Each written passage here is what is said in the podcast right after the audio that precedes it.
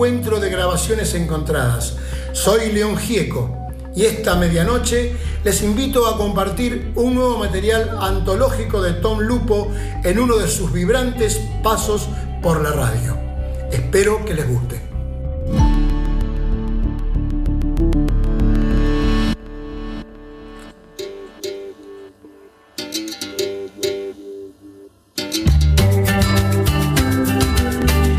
Cuando escribo dejo de buscar precipicios, dejo de beber deseo, dejo de amar a dos mujeres al mismo tiempo. Cuando escribo, pago viento.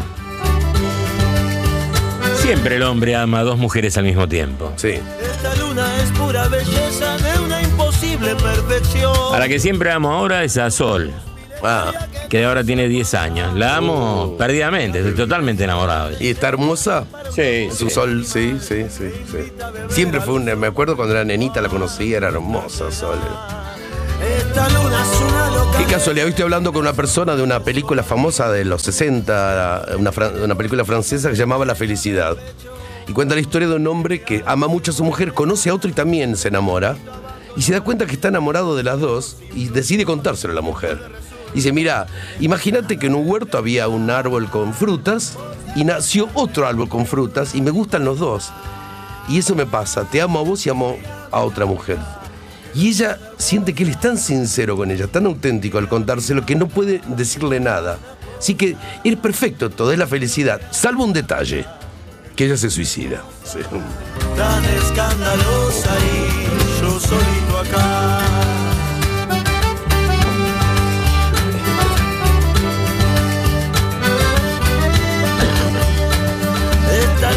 Decía por ahí un poeta,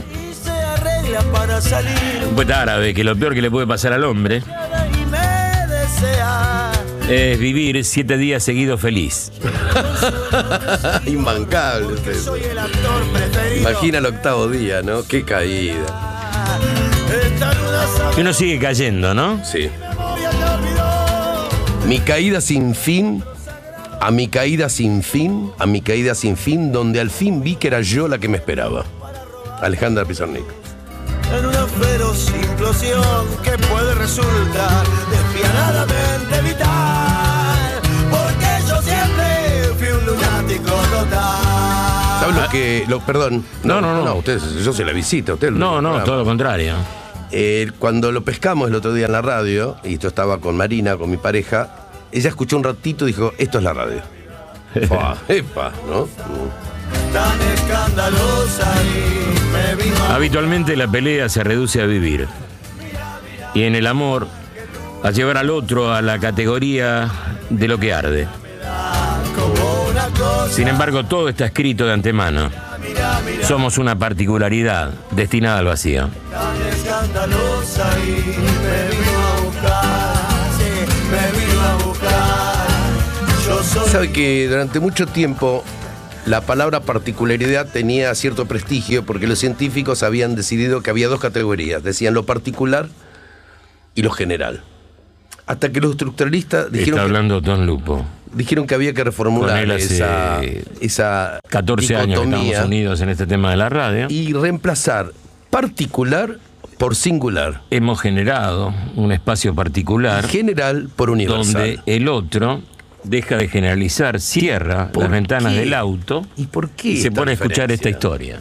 Esta diferencia es porque no hay casos particulares, todos nos morimos y no es general, porque cada uno tiene una forma singular de morirse. Por eso reemplazaron particular por singular y general por universal. Somos un caso singular en el universo de símbolos.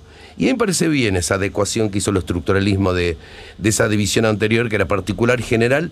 Me parece más moderna y más vasta lo singular y lo universal. En eso se dividen los dos planos en los cuales vivimos, ¿no? Me, me parece, ¿no? ¿Vio la gente que está hablando? Y dice de pronto, es lo que yo pienso. Yo siempre le digo, ¿y quién está hablando?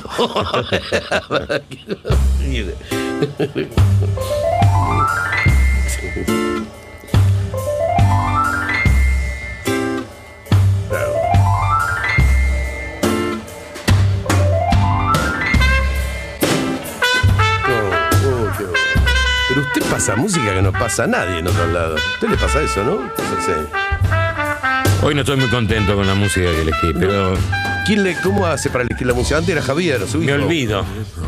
Y Javier la elige. Suponiendo que a mí me gusta eso. Un laburo de preso, ¿Y no. ¿Y no sería más cómodo que se enamore de lo que escucha y listo? No, pero pierdo mucho tiempo eligiendo música. Ah, sí. Ah, bueno. Entonces lo que sucede es lo mejor. Principio octavo, número uno. Claro, es básico Es eso. básico, es lo mejor. sí. Qué voz, Emi, qué voz. El deseo es el deseo del deseo del otro. El deseo es el deseo del deseo del otro. El deseo es el deseo del deseo del otro. Hegel. El deseo es el deseo del deseo del otro. ¿Por qué Lacan toma esta frase, Tom, de Hegel? Se la curra, se la, Se la corre y- no, pero él reconoce influencias de Hegel, de Heidegger, de Nietzsche en su. Él dice que mamó de los filósofos y de los poetas. Y de los poetas, ¿eh? como Freud. Freud, muchas de sus teorías decía, como dice tal poema, y Lacan también menciona muchas veces a los poetas. ¿eh? Y. Bueno, pero tenía fundamento para afanársela. No es que la afanase, la actualiza, digamos, porque él dice que en realidad cuando descubre el estadio del espejo, que es que el niño en realidad cree que lo que ve es él, lo que está enfrente cree que es él. Y esto, esta, lo aceptaron todas las escuelas, ¿eh? le reconocieron a Lacan que descubrió algo importante, que todos nos formamos con el estadio del espejo. Y una de las pruebas fundamentales de eso que a los niños les cuesta decir yo mucho tiempo tarde. Dice, el nene quiere, como si fuera un tercero, dice, el nene quiere. Lacan contaba una frase muy divertida para explicar esto. Dice que había un chico llorando en el campo y pasa un campesino y le pregunta, ¿por qué lloras? El nene perdió la manzana. Entonces bueno, toma dos, una para vos y otra para el nene. Grabaciones encontradas. Tom Lupo.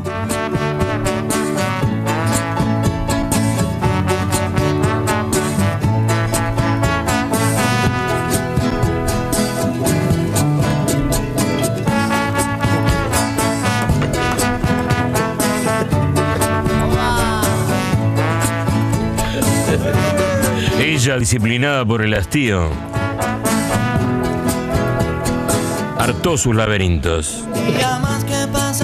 Ella, entre gardenias de ausencia y cabellos desafortunados. Qué lindo, entre gardeñas de ausencia. Qué lindo. Yo cuando le digo que lindo y que me, me gusta en serio, ¿eh? no, no es por la galería, me gusta mucho como escribe usted, loco. Loco, le dije, perdón, Carlos, eh, como- le dicen loco, ¿no? Sí, sí. Pero, pero no es verdad, ¿no? Mm, Creo que no lo tengo muy claro.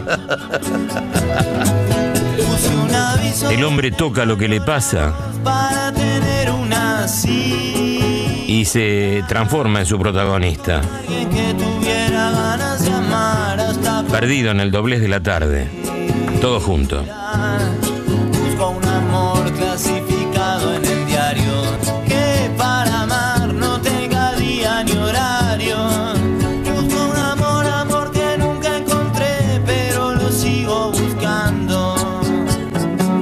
De flores amarillas, como un diamante sin perfume, en un instante sin diamantes. Entre la multitud y lo múltiple, el espejo de un martes sin renglones se complica buscando las orillas. Extraña cosa el viento, que solo existe cuando se muere el aire. Ah, esa es una, hizo una intervención usted, una frase Bachelard. Ah, mira. Porque la de, él es extraña cosa el viento, que solo existe cuando se mueve el aire.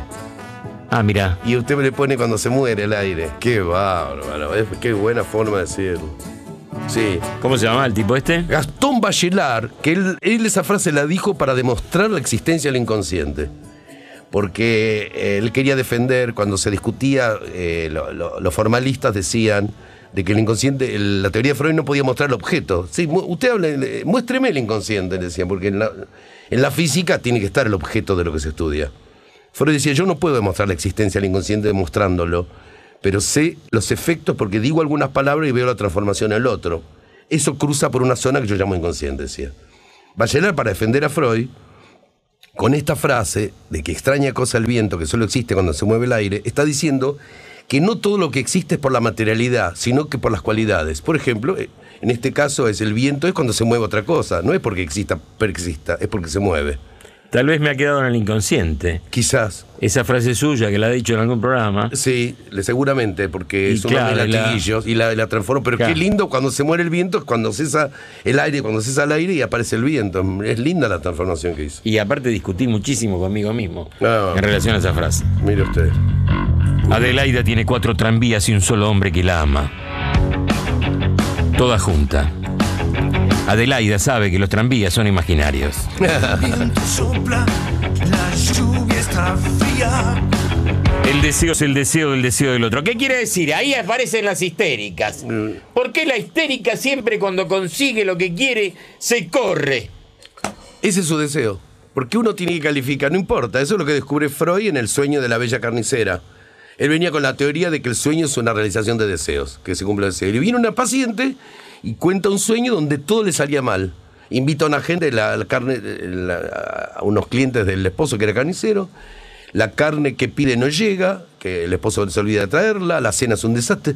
Y todo el sueño es que no se le cumple ningún deseo. Y este dice, y dejó de producir un año Freud. Pues dijo, me equivoqué, entonces el sueño no, no es una relación de deseos. Hasta que descubre que el deseo de la histérica O sea, porque él en los sueños creía que uno se realizaba un claro. exactamente. Y esta venía a decirle resuelve. que no se le cumplía ningún deseo en el sueño. Todos los sueños de ella referían a lo mismo, nunca se le cumplía un deseo. Para de producir, se queda pensando un año. No es joda lo que le pasó, porque se, se desarmó la teoría, hasta que un día se da cuenta que la histeria le estaba anunciando el nacimiento verdadero del psicoanálisis. El deseo se le cumplía, porque el deseo de ella era que no se le cumplía el deseo. Ese era el deseo de la histérica. Justamente. Es una- un paso interesante, digamos. Sí. pero- Aceptar que las cosas trágicas de uno tienen una complicidad severa con uno mismo. ¡Wow! Muy buena definición. Uno es cómplice, sí.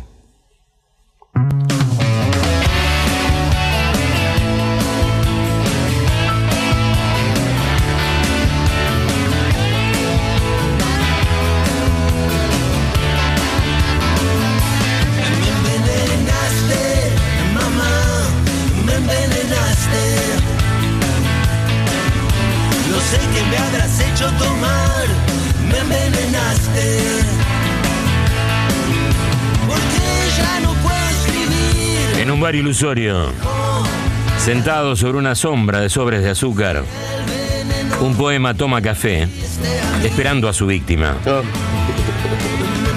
Entendidos como pequeños dioses, únicamente la creación nos justifica. En realidad son dos poemas esto, Ah. pero a veces se pueden unir. Estoy tratando de hacer una poesía que, se, eh, que, que- que uno tome como, eh, eh, como haikus, como un- o sea, como que la separe y que, que resuene a sí misma. O sea, son como así, como ventanales.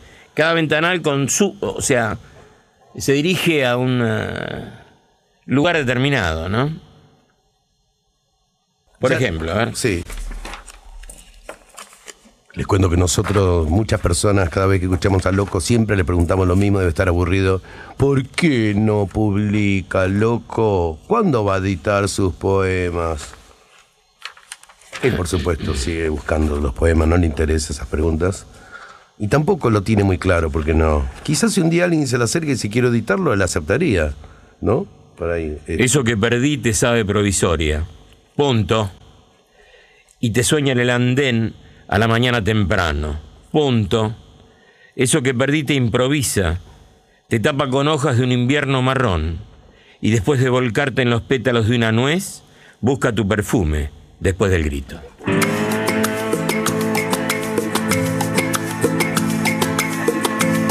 En el pueblito donde nací. Somos un breve movimiento, Tom. La poesía es más libre que la vida de uno, ¿eh? Porque uno puede juntar palabras que nunca se juntan en la vida real, ¿no? Que la, la combinación en la poesía tiene una libertad que nosotros no tenemos. ¿Será- la, po- será la poesía así? es superior a nosotros. ¿Será así? Y yo calculo. Que- Yo quisiera tener un querer para así no llevar esta Soy más respetuoso. El pregunto será así. Yo quisiera que mi perro, mi gallina, mi vaca, mi cochina fueran una mujer. Pero ¿qué voy a hacer? Si yo soy campesino, ¿Qué voy a hacer? seguiré mi camino sin Estamos acá con Tom Lupo. querer.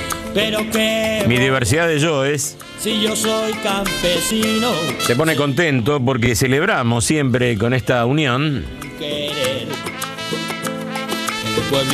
La eclosión de la radio. El otro día estaba escuchando, Hernán daba cada tanto el teléfono, también estaba Sofía dando el teléfono, no lo, no lo dan más. Hernán, por favor, Que venía a darle el teléfono. Por favor, nada, que nadie lo hace como Hernán. Yo por favor estaba cómodo ahí escuchando y yo vengo a hincharlo ahora. Pero si, si Hernán ese día no hubiera dado el teléfono, yo no me hubiera comunicado. ¿Te acordás qué importante fue, Hernán? Sí. Y eh, me, me gustó mucho el diálogo que se produjo ese día con Sofía, con Hernán. Sent- Sentí que estaba bien acompañado usted. Me parece que es, Ahora un, le voy a es mostrar. un joven inteligente, Hernán, me parece. Espero que no lo tome como un, secretamente. como un insulto eso, ¿no? No, No, por favor. Le voy a mostrar todo. ¿Por quién estoy acompañado? Sí, sí, pueden hablar entre ustedes dos. Yo Sí, no, busco. porque a veces yo como chiste, este, cuando alguien me dice, por ejemplo, genio, yo digo, no me agredas. Claro, por las dudas. No, por la duda. Vos no me sabés agredas. bien de dónde viene. Vamos, claro, y aparte que, que dejar que otro te atribuya algún poder superior, no, no hay que creérsela. No, no te cre- Mira, el Buda, que es un tipo interesante el Buda, porque Sí. inventó una religión sin Dios, hay que animarse, ¿no? Decía que la suma del poder de todos los poderosos equivale a una gota en el océano. Sea que la tenía bastante clara. Claro, claro.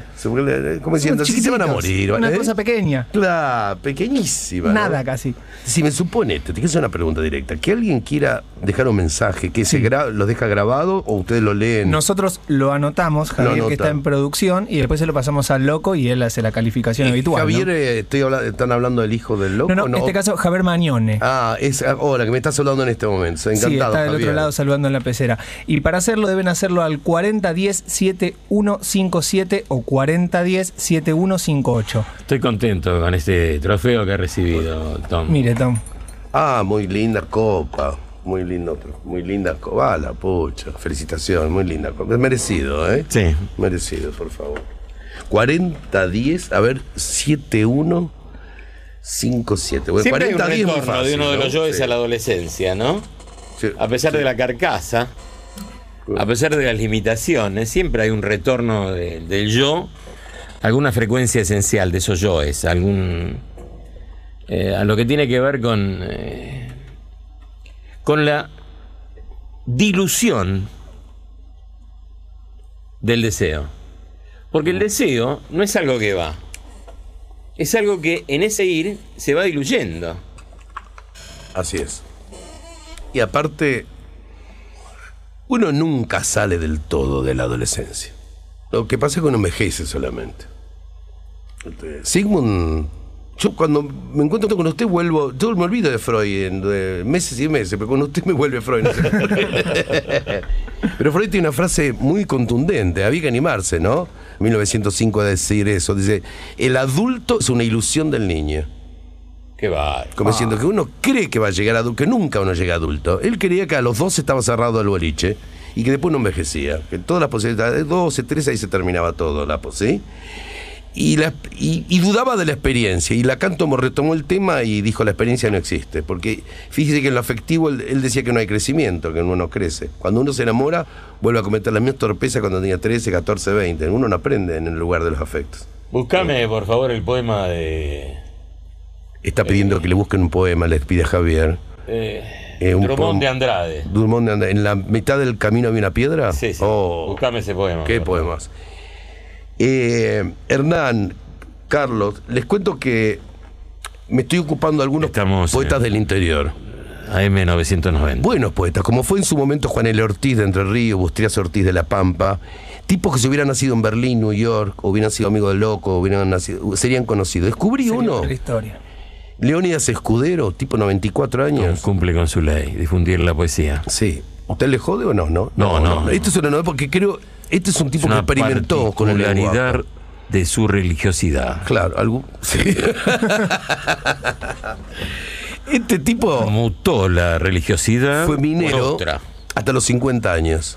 Y al- empezó a escribir a los 50 años. Y dijo: Yo buscaba el oro en las minas, en, ¿no? en las piedras, y descubrí que el oro estaba en las palabras.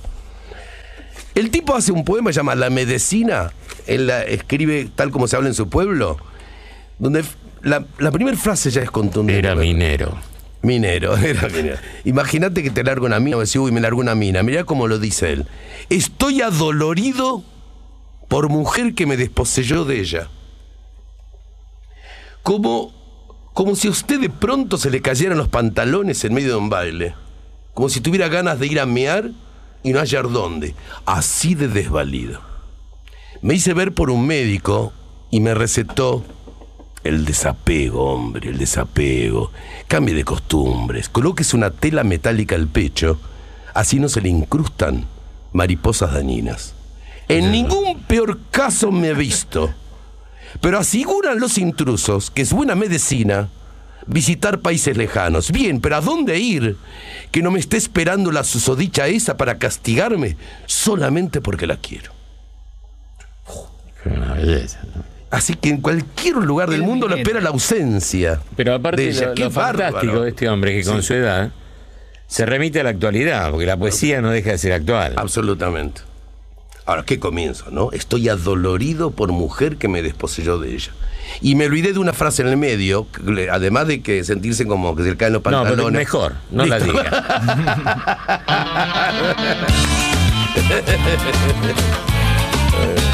No se olvidó. Qué lindo poder volver a escuchar esto. Qué bueno. Había un hueco en la pared, No siempre lo más difundido y lo más popular es lo mejor, ¿eh? No. No, todo No, no, seguro.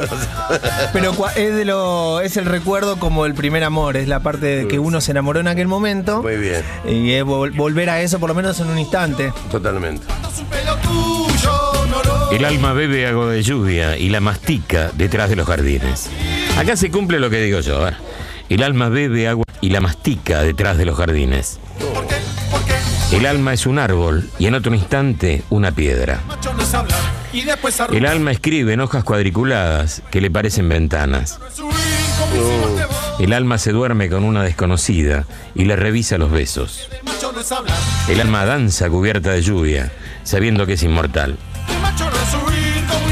El otro día este, me enteré a cuántos eh, años luz estaban los quasar. Ajá. Oh, Que ahí es donde termina el mundo. Van a hacer un mapa este, de los planetas, del- Debe ser más lejos que Mar del Plata, ¿no? Sí. 13 millones 500 mil años luz. ¡Oh, mierda! Parece que el, el quasar, no saben qué es, es un fabricante de galaxias, ¿no? Eso, es la, eso, eso es más tiempo que, que la vida de Mirta Legrand, por ejemplo. Lo cual es mucho decir, ¿no? O el tiempo. Fíjese lo interesante de la cosa. Lo que más se parece a Dios sería un quasar, un quasar. Mm, y porque genera. Claro, porque genera mundos. Oh, es un fabricante de mundos. Y ese fabricante de mundos está muy lejos. mm, no vamos a llegar nunca hasta él nosotros, ¿no? Por, digo. Eh, bueno, por ahí desde lo dimensional se llega fácil. Ajá. A mí me parece, estoy convencido que eh, uno viene de... O sea que cuando uno está más cerca a nivel intelectual de varias cosas, es porque este, está más cercano a, a esa herencia. Entonces finalmente. No es, no es el mono. No, no, no, no. ¿De dónde? Pero qué misterio, ¿eh? Es que flor de misterio, ¿eh? Vinimos al mundo sin saber de qué es treta y no vamos a ir así. Pero por lo menos abre una puerta al misterio esto. O sea que hay cosas que realmente de una dimensión que desconocemos y de una magnitud imposible de calcular, ¿no? Directamente. A mí siempre me... Usted piensa que después de, de la muerte no hay nada. Ya no lo sé. Ajá. Creo que el precio más alto es que seguramente sí, pero que uno no se entera. Esa es la cagada. O sea que cada vez uno se va acercando más a su necesidad. Y sí. Señor occidental, despreocúpese. A usted no le falta nada. La muerte lo va a completar.